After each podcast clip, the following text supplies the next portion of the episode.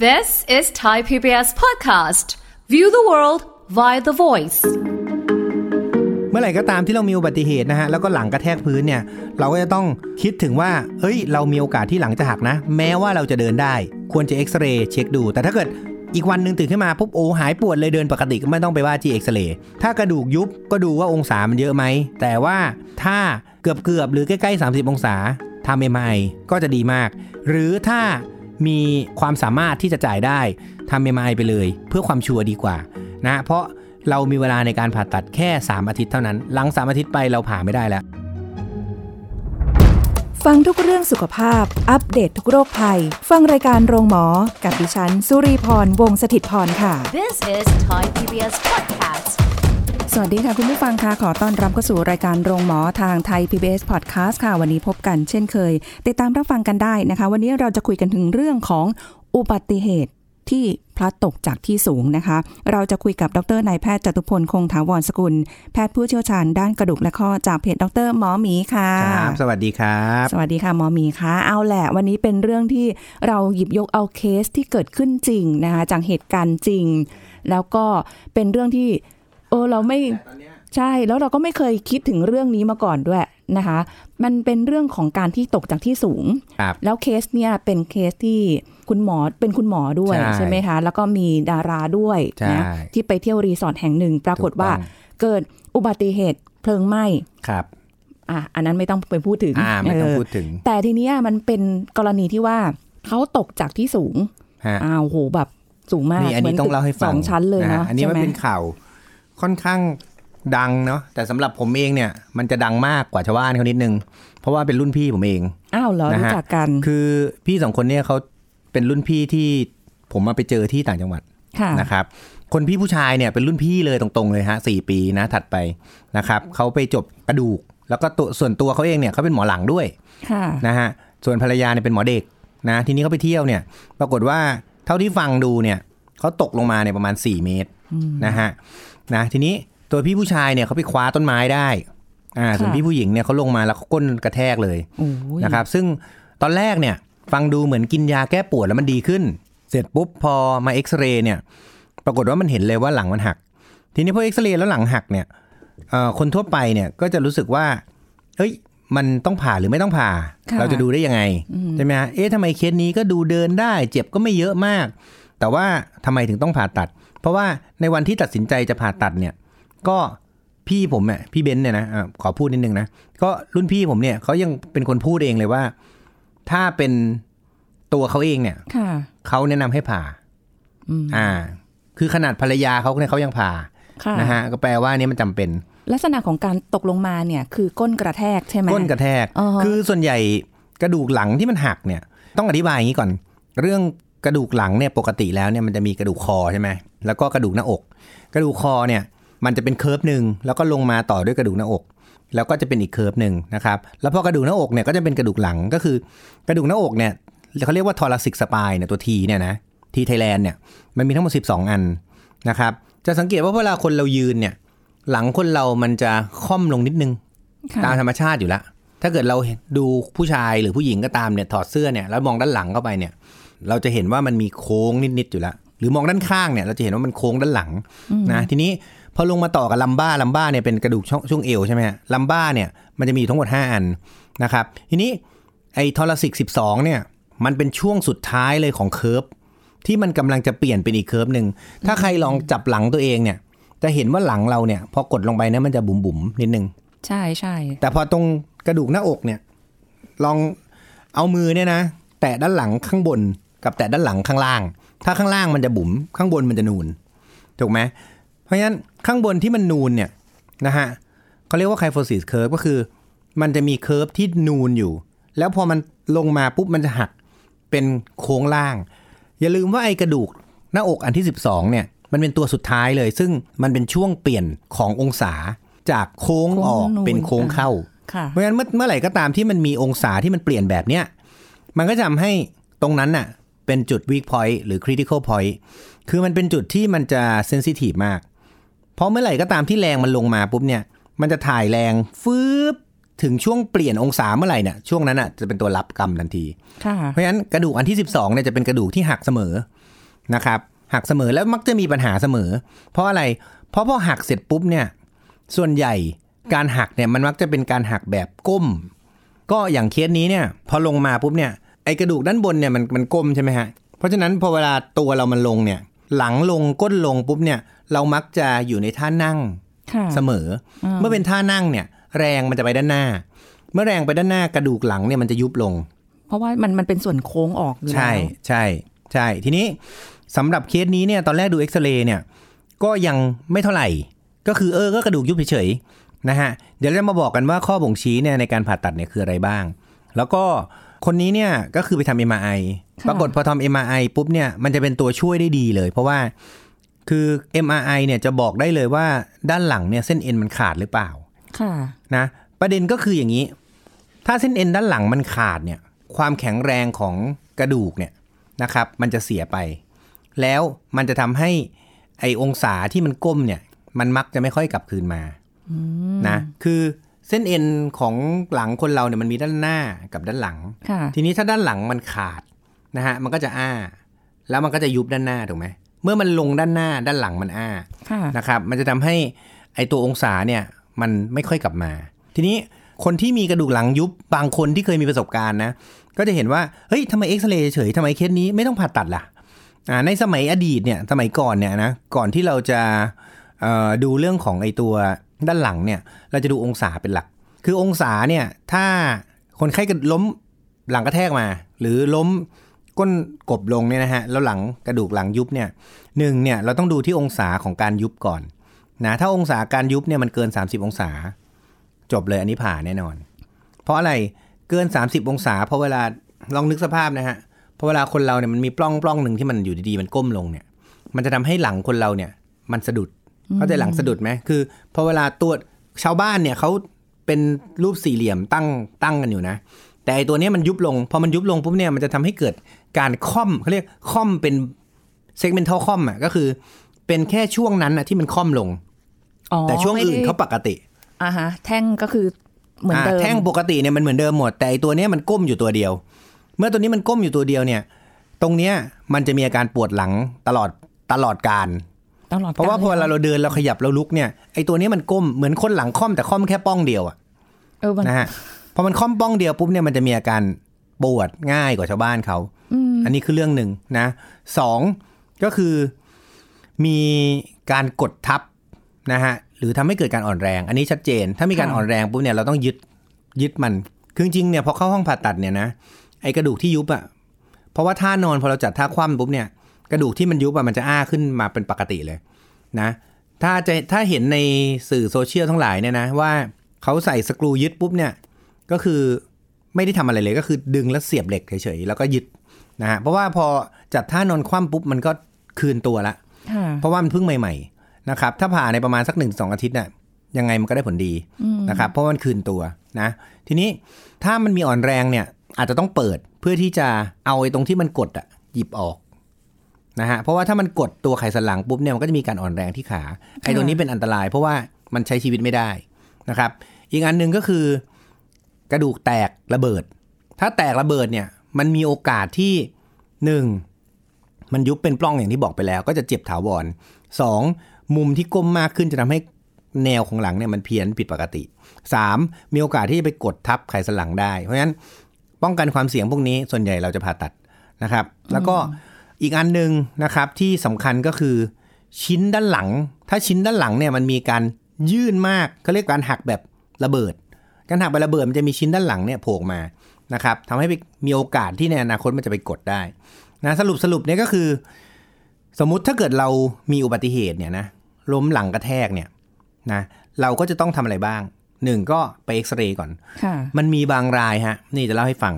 มีเคสหนึ่งเป็นผู้หญิงอายุ24 ปี ตกเรือนะครับ ก็คือเขาเล่นสไลเดอร์ลงมานะเขาเล่นสไลเดอร์ แต่ว่าสไลเดอร์เนี่ยมันค่อนข้างสูง เพราะว่าเรือเนี่ยมันสูง เรือเนี่ยมันสูงประมาณเกือบ 3 เมตรนะฮะแล้วนึกออกไหมพอเวลาลงสไลเดอร์ลงมาเนี่ยสไลเดอร์มันจะมีจุดที่ล่างที่สุดก่อนที่มันจะลงไปอะ า ก่อนที่มันจะลาบ ใช่ นะฮะไอจุดนั้นแหละ ถ้ายิ่งถ้ายิ่งสูงมากๆ มันก็จะยิ่งชัน เมื่อมันชันปุ๊บเนี่ยถ้าน้ำหนักเราลงไปแล้วมันไอตัวสไลเดอร์ถ้ามันไม่ลื่นพอนะมันฝืดอะ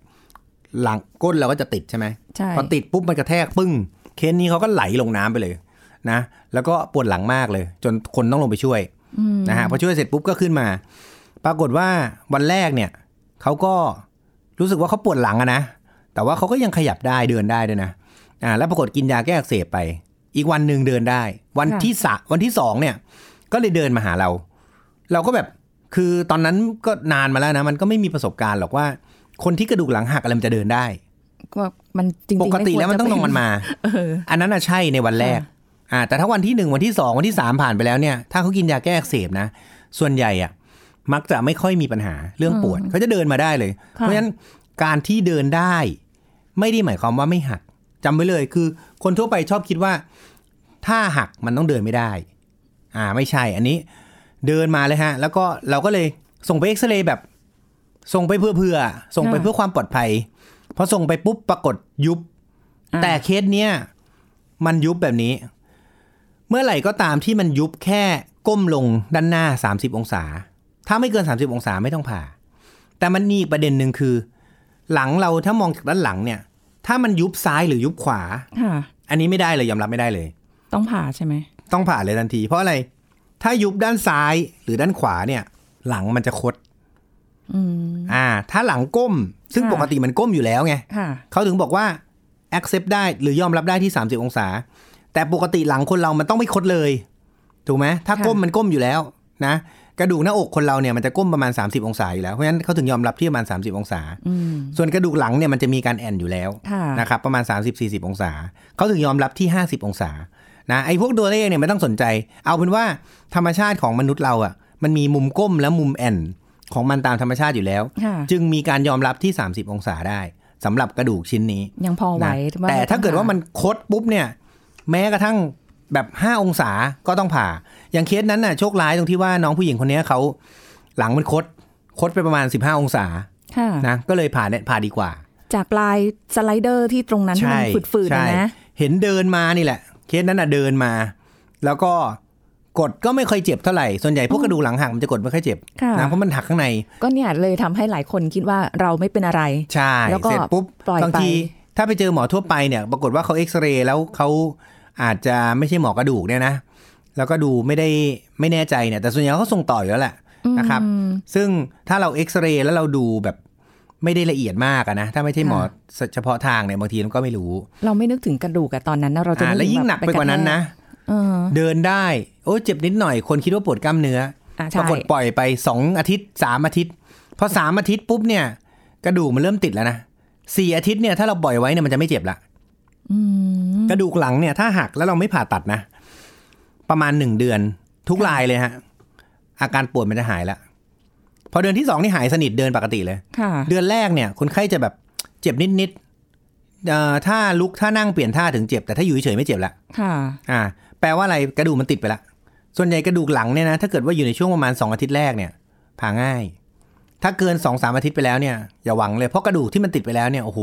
ผ่ายากมาก อืม นะเพราะกระดูกที่มันหักแล้วมันยุบเนี่ยเส้นเอ็นมันยังปกติอยู่ ค่ะ พอเรานอนคว่ำปุ๊บเนี่ยนะจากก้มมันจะแอนพอมันแอนปุ๊บเนี่ยเราใส่เหล็กธรรมดา เสียบปุ๊บแล้วใส่เหล็ก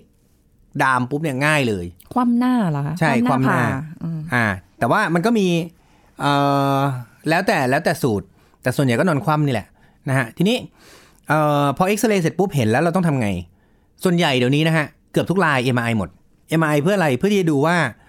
ชิ้นด้านหลังมันแตกไหม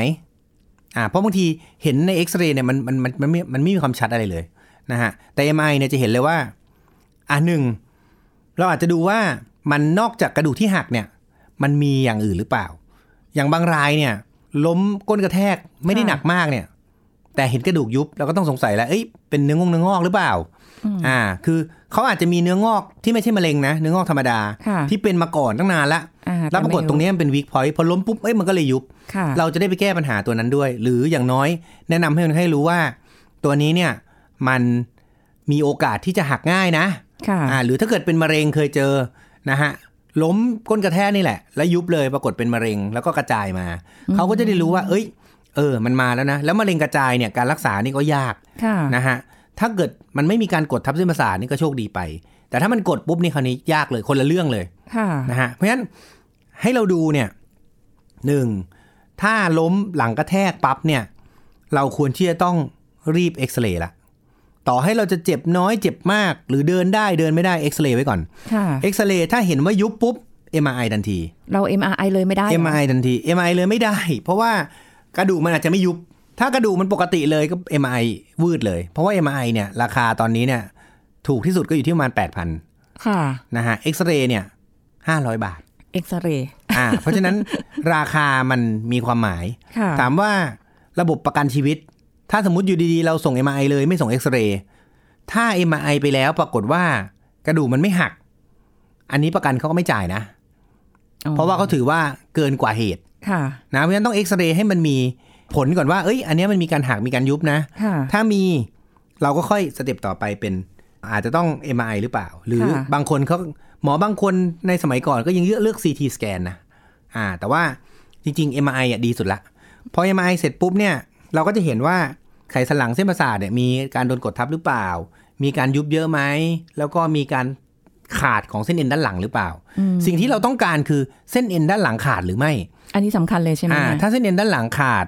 เราก็จะต้องผ่าตัดแน่ๆ ค่ะ ถ้าไม่ขาดก็ไม่ต้องทำอะไร แต่ว่าไอ้เรื่องของข้อบ่งชี้พวกเนี้ยนะ จริง ๆ มันก็ค่อนข้างจะก้ากึ่ง ค่ะ อ่าที่ต้องผ่าแน่ๆ คือมุมมากกว่า 30อ่าเพราะมันกลับมาเองไม่ได้ ค่ะ แล้วมันจะมีการค่อมเป็นบางจุดแล้วมันจะปวดหลังเรื้อรัง อืม อีกเรื่องหนึ่งก็คือมีการกดทับของไขสันหลัง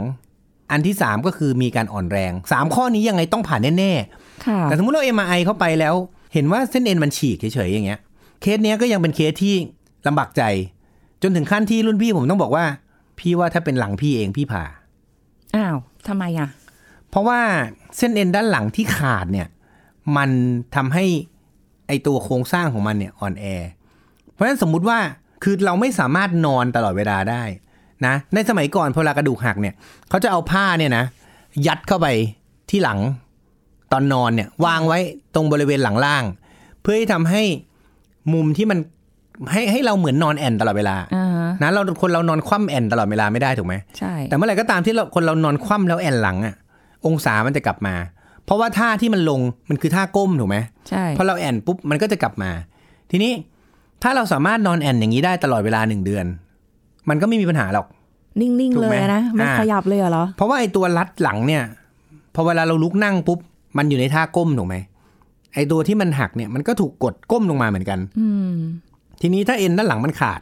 มันก็ทำให้การประคองให้มันไม่ก้มเนี่ยเป็นไปไม่ได้ ค่ะ ถูกไหมฮะ อ่า แล้วมันมีโอกาสที่สมมุติว่าเรานั่งนั่งไปนานๆหรือเดินใช้ชีวิตไปเนี่ย มันมีโอกาสที่มันจะมีการปริ้นหรือมากดทับในอนาคตได้ เพราะฉะนั้นถ้าให้ชัวร์ใช่ไหมฮะ คือเราไม่รู้หรอกในวันเนี้ยมันไม่เป็นไร ค่ะ ในวันนี้มันไม่ค่อยเจ็บ แต่ว่ากระดูกเนี่ยพอเวลาผ่านไปสักประมาณ 1-2 อาทิตย์นะ ช่วง 1-2 อาทิตย์เป็นช่วงที่กระดูกมันจะบาง แล้วมันจะค่อยๆ สร้างขึ้นมาในช่วงอาทิตย์ที่ 3 อาทิตย์ที่ 4 ค่ะ เพราะฉะนั้นอาทิตย์ที่หนึ่งถึงสองเนี่ย มันจะเป็นช่วงที่กระดูกเนี่ยมันจะมีความอ่อนแอนะครับ กระดูกที่หัก อันนี้รวมถึงทุกที่นะ กระดูกข้อมือก็เหมือนกันพอเวลากระดูกข้อมือมันหักเนี่ย เราก็ใส่เฟือกดันไว้ ค่ะ แต่ปรากฏว่าพออาทิตย์ที่สองอาทิตย์อาทิตย์หนึ่งถึงสองเนี่ย กระดูกมันจะบาง มันจะซอฟต์มันจะนิ่มนะฮะก่อนที่มันจะแข็ง เพราะฉะนั้นพอเราใส่เฟือกดันไว้เนี่ย ถ้าเมื่อไหร่ก็ตามที่เนื้อเยื่อเนี่ยที่มันถูกดันไว้ หรือหลังก็ตามเนี่ยพอเราเรารัดหลังไว้เราไม่สามารถรัดแน่นเปี้ยได้ตลอดเวลาไม่งั้นเราหายใจไม่ออกกินไม่ได้ ถูกไหมเราก็ต้องถอดบ้างมานั่งกินอ่าพอถอดปุ๊บช่วงถอดนี่แหละ มันก็จะยุบลงมา ค่ะ พอเรานั่งปุ๊บมันก็ยุบแล้วอะ อุ้ย ดังนั้นแปลว่ามันมีความเสี่ยงที่จะทำให้เกิดปัญหาได้นะฮะพวกนี้เนี่ยเราจึงต้องแนะนำในการผ่าตัด มันเกี่ยวกับเรื่องของลักษณะท่าทางในการล้มด้วยไหม ถ้าเกิดอย่างล้มท่านั่งอันเนี้ย เป็นเคสแบบเนี้ย มันเลยทำให้เส้นเอ็นมันขาดได้ เอ่อส่วนใหญ่ของหลังเนี่ยนะฮะมันล้มท่านั่งหมด อ่า เพราะว่าถ้าลงท่ายืน แรงมันจะไปที่ขา มันจะมามาที่หลัง แต่พอลงที่ก้นเนี่ย แรงมันจะสะท้อนจากก้นกบขึ้นมาเลย มันตรงเลย มัน ใช่ ใกล้ด้วย แล้วมันก็จะเป็นที่กระดูกหน้าอกอันที่ 12 นี่แหละ เพราะว่ามันเป็นช่วงเปลี่ยนผ่านขององศาพอดี อุ้ย นะ แล้ว เพราะฉะนั้นเมื่อไหร่ก็ตามที่มันได้ 3 ข้อบ่งชี้เนี่ย ค่ะ บวกอีกข้อองชี้หนึ่งที่บอกไปก็คือ ถ้ามันมีการคด แม้แต่นิดเดียวผ่าเถอะ อ่า เพราะว่าหลังคดมันไม่สามารถแก้ด้วยตัวเองได้นะทีนี้ทั้งนี้ทั้งนั้นเนี่ยมันขึ้นอยู่กับอายุด้วยนะ สมมุติถ้าเกิดว่าคนไข้คนนั้นเนี่ยเขาเป็นคนแก่มากอายุ 70-80 ปี แล้วก็ไม่ได้เดินเยอะละ นั่งนั่งนอนนอนๆอยู่เฉยๆพวกนี้เขาไม่อยากผ่าก็อันนี้ก็แล้วแต่ แต่ก็ได้ใช่ไหมคือเจ็บปวดอะไรไหมก็ คือ อ อ ยู่ได้ เนื่องจากอันเนี้ยเราซื้ออนาคตถูกไหมฮะการที่เราเข้าไปทำการผ่าตัดเนี่ย แทนที่เราจะแค่ใส่ตัวรัดหลังเฉยๆเนี่ย เราซื้ออะไรเราต้องการอนาคตที่มันจะไม่ก้มลงมาอีกหนึ่งสองคือ ไอตัวหลังเนี่ย ในอนาคตที่มันจะเสื่อมเนี่ย มันก็มีโอกาสที่จะเสื่อมเหมือนคนปกติ แต่ถ้าเกิดว่าหักแล้วเราไม่ทำอะไรเลยเนี่ย มันก็มีโอกาสที่จะเสื่อมเร็วกว่าคนปกตินะฮะเพราะฉะนั้น ค่ะ การผ่าตัดเนี่ยอ่ะสมมติเราคิดละได้ข้อบ่งชี้ละนะ มันจะมีการผ่าตัดอยู่ 2 แบบนะครับ ก็คือแบบเปิดกับแบบเปิดหมดกับแบบเปิดนิดหน่อยนะฮะเขาเรียก minimal invasive คือปัจจุบันเนี่ย วิวัฒนาการเนี่ยมันก็มีนะอย่างของแฟนพี่ผมเนี่ยเขาก็ผ่าแบบแผลเล็ก ค่ะ นะครับ ซึ่งจริงตอนเนี้ยต้องบอกเลยนะฮะ ทุกโรงพยาบาลสามารถทำผ่าตัดแผลเล็กได้หมด ขึ้นอยู่กับปัจจัย ที่เรียกว่าเงินนั่นเอง ใช่ นะฮะ ค่ะ คืออุปกรณ์เนี่ย ถ้าโรงพยาบาลไหนบอกโอ้ยอุอุปกรณ์ไม่มีไม่จริง เพราะเขาสามารถเช่าอุปกรณ์มาได้หมดนะฮะตอนเนี้ยทุกโรงพยาบาลเอกชนนะ คุณอยากจะผ่าแบบแผลเล็กผ่าได้หมด ค่ะ นะครับแต่ว่าราคามันจะแพงขึ้นเท่าหนึ่ง ปกติถ้าผ่าธรรมดาเนี่ยนะครับเราก็เปิดแผลกลางกระบาลมาเลย ผ่าเอ่อต้องยึด 2 ตัวบนก็คือสมมติอันที่ 12 หัก เราต้องไปยึดอันที่ 11 กับกระดูกหลังอันที่ 1 ค่ะ นะฮะเสียบเหล็กเข้าไป แล้วก็ใส่เป็นแกนเพื่อดามไว้สองด้าน เพราะฉะนั้นหลังผ่าตัดเนี่ย มันจะต้องมีการไปเปิดกล้ามเนื้อ ใช่ไหมฮะ แล้วก็เปิดแผลกว้างประมาณสัก4ี่ห้าเซนอ่าประมาณ 5 เซนซึ่ง 5 เซนเนี่ยมันจะทำให้มีอาการปวดหลังค่อนข้างเยอะ ค่ะ นะเสียเลือดพอสมควร เพราะว่ามันต้องเปิดไง เออ อ่าแต่ว่าอันเนี้ยมันก็เราก็ทำผ่าตัดอย่างนี้มาประมาณ 10-20 ปีนะส่วนตัวผมเองเนี่ยผมก็ผ่าอย่างนี้มาหลายเคสละ ค่ะ นะครับซึ่งต้องบอกนิดนึงผ่าตัดแผลเล็กเนี่ยมันเพิ่งมาได้ประมาณสัก 10 ปีหลังนี่เองนะซึ่งผ่าตัดแผลเล็กเนี่ยส่วนตัวผมไม่ได้ทำแต่ว่ามีรุ่นน้องเนี่ยก็มาช่วยกันทำได้ ค่ะ นะฮะทีนี้การผ่าตัดแผลเล็กเนี่ยต่างกันยังไง คือปกติแล้วเนี่ยเราเปิดเข้าไปให้เห็นใช่ไหมแล้วก็ยึดเหล็ก แต่อันนี้เนี่ยเราต้องใช้เอ็กซเรย์ในห้องผ่าตัดมาเป็นตัวช่วย ไม่ นะค ใช่ รับ เอ็ก แล้ว ซ ก็ เรย์ปกติใช่ไหมคะ ไม่ใช่เอ็กซเรย์ปกติ แล้วมันจะมีอุปกรณ์ตัวหนึ่งเขาเรียกว่านาวิเกเตอร์ เราทำ MRI อยู่แล้วใช่ไหมฮะ แล้วก็เอา MRI เนี่ยไปเข้าเครื่องคอมพิวเตอร์ เราก็จะเอามาเทียบกับตัวคนไข้ อืม เมื่อเทียบกับตัวคนไข้ปุ๊บเนี่ย เราจะสามารถมองเห็นกระดูก ผ่านตัว MRI ที่เราแมปปิ้งไว้แล้วนะฮะ เมื่อเราแมปไว้เสร็จปุ๊บ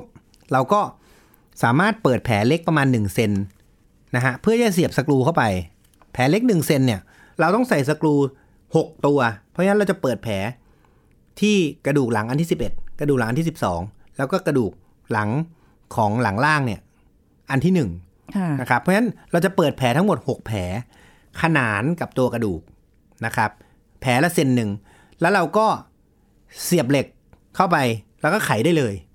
โดยที่เราไม่ต้องเปิดเข้าไปดู อืม นึกออกไหมอ่าเพราะฉะนั้นอันเนี้ยมันก็จะง่ายขึ้น เราอาศัยวิวัฒนาการเขาเรียกนาวิเกเตอร์ก็คือ ใส่เหล็กเข้าไปตรงนั้นได้เลย ค่ะ แล้วเราก็เสียบปุ๊บเข้าไปแล้วก็ล็อกได้เลย อันนี้เนี่ยเวลาการผ่าตัดมันจะนานกว่า ค่ะ ประมาณเท่าหนึ่งนะครับหรือประมาณครึ่งเท่านะแต่ว่าอาการปวดหลังจะดีกว่าคอสเมติกแน่นอนแผลสวยกว่าแน่นอน ค่ะ นะครับเพราะว่ามันจะมองไม่ค่อยออกเลยว่าเพราะมันเป็นแผลแค่เซนเดียวมันก็เหมือนมีแผลถลอกอะ การเสีย นะฮะ เลือดก็น้อยกว่า อ่ะเสียเลือดน้อยกว่า เดินได้เร็วกว่า อืม แต่แพงกว่า นะครับนะเพราะฉะนั้นวันนี้เนี่ยก็สรุปง่ายๆ เมื่อไหร่ก็ตามที่เรามีอุบัติเหตุนะฮะแล้วก็หลังกระแทกพื้นเนี่ยเราก็จะต้องคิดถึงว่า เอ้ย เรามีโอกาสที่หลังจะหักนะ แม้ว่าเราจะเดินได้ ค่ะ นะครับเพราะฉะนั้นอย่างไรก็ตามเนี่ยเมื่อมีอุบัติเหตุที่หลังควรจะเอ็กซเรย์เช็คดู แต่ถ้าเกิดอีกวันหนึ่งตื่นขึ้นมาปุ๊บโอ้หายปวดเลยเดินปกติก็ไม่ต้องไปว่าที่เอ็กซเรย์นะครับแต่ถ้าเกิดว่าเรามีอาการปวดค้างอยู่หรืออาการปวดเหมือนเมื่อวานเลยเงี้ยเราไปเอ็กซเรย์ดูซะหน่อยนะ ค่ะ ถ้ากระดูกยุบนะครับก็ดูว่าองศามันเยอะไหมนะอันนี้ก็เป็นความรู้ถ้าน้อยกว่า 30 องศาก็ไม่ต้องทำอะไรไม่ต้องยุ่งกับมัน แต่ว่าแนะนำถ้าเกือบเกือบๆหรือใกล้ๆ 30 องศาทำเอ็มไอก็จะดีมาก หรือถ้ามีความสามารถที่จะจ่ายได้ทำเอ็มไอไปเลย เพื่อความชัวร์ดีกว่านะเพราะเรามีเวลาในการผ่าตัดแค่ 3 อาทิตย์เท่านั้น หลัง 3 อาทิตย์ไปเราผ่าไม่ได้แล้วนะครับทีนี้ถ้าสมมุติว่ามันไม่ได้มีปัญหาอะไร น้อยกว่า 30 องศาเส้นเอ็นด้านหลังไม่ได้ขาด ก็ไม่มีความจำเป็นต้องไปผ่านะแต่เมื่อไหร่ก็ตามที่มีความจำเป็นต้องผ่าก็จะแบ่งเป็น 2 แบบ คือผ่าแบบเปิดกับผ่าแบบเปิดเล็กน้อย ถ้าผ่าแบบเปิดธรรมดามันก็จะเจ็บหน่อยเสียเลือดเยอะหน่อย ถ้าผ่าตัดแบบเปิดแผลเล็กน้อย มันก็จะเปลืองกว่า แต่อาการเจ็บน้อยกว่า ค่ะ แผลผ่าตัดสวยกว่านะครับ อันนี้ก็ฝากไว้แต่เพียงเท่านี้นะครับ ค่ะ ขอบคุณมากครับ ขอบคุณค่ะหมอหมีค่ะ อันนี้ก็ต้องระวังกันด้วยนะคะ อุบัติเหตุมันเกิดขึ้นได้เสมอค่ะ เอาละวันนี้ก็หมดเวลาแล้วกับรายการโรงหมอนะคะ ขอบคุณที่ติดตามรับฟังมาโดยตลอดค่ะ แล้วพบกันใหม่ครั้งหน้านะคะ สวัสดีค่ะ This is Thai PBS Podcast. ในช่วงเวลาสำคัญทำให้เราต้องอั้นอุจจาระไม่สามารถเข้าห้องน้ำได้ แต่คุณรู้หรือไม่ว่าพฤติกรรมนี้ส่งผลเสียต่อร่างกายอย่างยิ่ง แพทย์หญิงกิตยาสีเลือดฟ้า แพทย์ผู้เชี่ยวชาญด้านอายุรกรรมมาบอกให้รู้ครับ คนเราเนี่ยอั้นอุจจาระด้วยสาเหตุอะไรทำงานติดพันหรือว่าคนที่เดินทางบ่อยๆ เดินทางไกล แต่ของเราเนี่ยสมมติถ้าตอนเช้าจะรีบออกจากบ้านเนี่ย มันไม่ได้เวลาละมันต้องไปละทำให้เราต้องอั้นอุจจาระใช่ไหม อันเนี้ยคือ ใช่ สาเหตุ และยังพบอีกกลุ่มหนึ่งนะ ค่ะ ที่หมกมุ่นกับกิจกรรมใดกิจกรรมหนึ่งเป็นพิเศษ เด็กหรือวัยรุ่นที่ ค่ะ เล่นเกมก็ต้องอ่านไว้บางคนอ่านไว้ข้ามวันข้ามสัปดาห์เลยก็ได้ คนเราถ่ายอุจจาระเนี่ยอย่างน้อยไม่ควรไม่ควรน้อยกว่า 3 ครั้งต่อสัปดาห์ ถ้าน้อยกว่าเนี่ยแสดงว่าท้องผูกแล้วแหละ หรือว่าบางคนเขาถ่ายวันละครั้งวันละสองครั้งก็ได้นะ ก็ไม่ว่าเขาท้องเสียนะ อย่างที่บอกอ่านแบบชั่วคราวไม่ได้ทำบ่อยนะ ถ้าอยู่ในประเภทเนี้ยอ่านชั่วคราวโอเค ไม่เป็นไร ค่ะ อันเนี้ยถ้าเราอ่านบ่อยๆ จนเป็นนิสัยเนี่ยเป็นยังไงมั่ง ข้อที่หนึ่งระบบขับถ่ายมันจะรวนสิ ติดนิสัยถ่ายไม่เป็นเวลา พอรู้สึกปวดไม่ยอมถ่าย ก็เหมือนจะพลาดช่วงเวลานาทีทอง ที่ลำไส้พร้อมบีบตัวขับถ่ายของเสียออกมาอย่างเต็มที่ ประการที่สองท้องผูก การที่มีอุจจาระคาอยู่ในลำไส้เป็นเวลานานๆเนี่ยน้ำในอุจจาระจะถูกดูดออกไปนะคะจนอุจจาระที่เตรียมถูกปลดปล่อยเนี่ย จะมีมวลน้ำเหลือน้อย เกิดการแข็งตัว เวลาขับถ่ายเนี่ยก็จะลำบาก การที่ 3 สะสมของเสียและสารพิษภายในร่างกายเยอะขึ้นน่ะ เนื่องจากการขับถ่ายเนี่ยจะเป็นวิธีที่จะช่วยขจัดสารพิษและสารเคมีออกไปจากร่างกาย อย่างเป็นธรรมชาติ ค่ะ ถ้าไม่ได้ขับถ่ายทุกวันเนี่ยสารพิษเนี่ยจะย่อยสะสมหรือข้างค้างอยู่ในร่างกายนะแล้วก็จะเพิ่มปริมาณมากขึ้น ยิ่งกลั้นบ่อยๆเนี่ยสารพิษเนี่ยจะเข้าไปสะสมอยู่ในร่างกาย เข้ากระแสเลือดไป โอ้ หรือที่ตับลำไส้ใหญ่ ส่งผลให้สุขภาพย่ำแย่ น้ำตักตัวก็ขึ้นทำให้การลดน้ำหนักเป็นไปได้ยาก เพราะว่าระบบเผาผลาญเนี่ยทำงานเสื่อมประสิทธิภาพลง อันเนื่องจากสารพิษภายในร่างกายที่มากเกินไป ค่ะ เอาเชื้อโรคเข้าไปด้วยค่ะ เราเชื้อโรคเนี่ยที่มีการเจริญเติบโตในอุจจาระก็จะถูกดูดซึมเข้ากระแสเลือดเช่นเดียวกัน ค่ะ นะคะก็จะทำให้เกิดการอักเสบภายในร่างกาย ส่งผลทำให้ระบบภูมิคุ้มกันเนี่ยทำงานหนักขึ้น ค่ะ เชื้อโรคก็จะทำให้ร่างกายอ่อนเพลียปวดศีรษะ ท้องอืด สิวขึ้น โอ้ ผิวหนังอักเสบ เออ อ่ะอารมณ์ก็ไม่ดีหงุดหงิดง่าย ค่ะ อาจจะเกิดปัญหากลิ่นปากตามมาด้วย This is Thai PBS Podcast. ติดตามรายการทางเว็บไซต์และแอปพลิเคชันของไทย PBS Podcast Spotify SoundCloud Google Podcast Apple Podcast และ YouTube Channel Thai PBS Podcast Thai PBS podcast. View the world via the voice.